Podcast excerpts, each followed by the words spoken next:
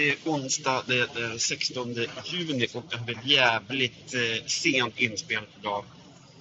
Eh, strulade till sig med tiden.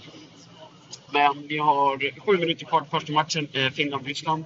Jag har, eh, måste gå på Ryssland i den här matchen. Det är så pass viktigt för mitt eh, generella spel att Ryssland måste ta det här Finland. Eh, jag tror att de gör det också. Och, eh, får väl lägga ett eh, Zuba målskyttsspel på ATG.se till eh, två gånger pengarna. Sen har vi i Turkiet-Wales eh, ännu viktigare match. Där måste verkligen Turkiet vinna i och med att Turkiet går vidare i gruppen som ett av mina stora spel på, på överodds.se. Tror man klarar det idag. Man skärper till sig efter urusla insatser mot ett, ett bra Italien, eh, får man väl ändå säga. Eh, Wales eh, super, var inte superimponerande, men man lyckades ju ändå eh, de spelade ju helt okej ändå, Wales. Men eh, nu ska där Turkiet, det här, eh, det här, det här vänder de inte. Sen har vi då slutligen eh, stormatchen ikväll i Italien-Schweiz. Om nu Schweiz räknas som ett stort eh, lag. Italien vinner den matchen. Eh, jag tror att Italien vinner med eh, ungefär snarlika siffror som Turkiet. 2-3-0 någonstans där. Eh, Immobile absolut målskytt. Även Perardi eh, skulle jag kunna tänka mig att eh, lira om det finns något värde där i elvan kommer, så det får man väl se då. Igår gick det allt i skogen när det kryss Tyskland-Frankrike. Eh, kändes som en kryssmatch, men eh, Frankrike hade två mål bortdömda, men de hade även självmål. Visst, så ja. Och eh, Ungern gjorde ju en heroisk insats mot Portugal. Otroligt bra match.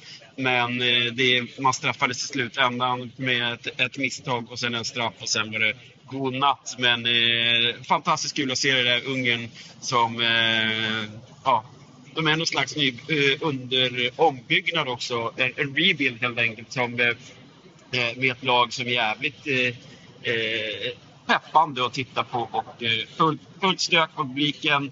Eh, det finns lite osköna vibes i, i, såklart i Ungern och i de flesta östländerna så har vi lite problem med eh, politiken och hur man ser på vissa saker och ting.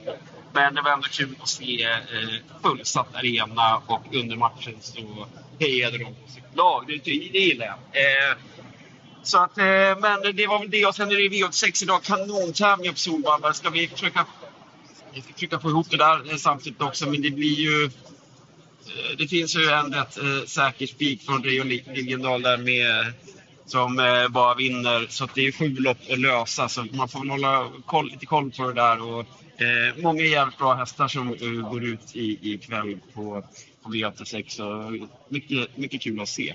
Men nu är det snart dags för uh, match här. Och eh, jag har lämnat in andelsspelet så det är redan slutsålt och inlämnat. Där öppnar vi eh, kupongen med spik på Italien eh, mot Schweiz och sen eh, hade vi även spik på Belgien som också är eh, borta då mot Danmark som även är ett av mina rekar på överhålls Att man får 2-15 på Belgien mot ett lag som Danmark som vet överhuvudtaget vart du har efter det som hände med Eriksen så tycker jag att eh, Belgien är ett dunderspel eh, så här på förhand. Eh, sen får vi se hur det ser ut torsdag. Połączenie czat.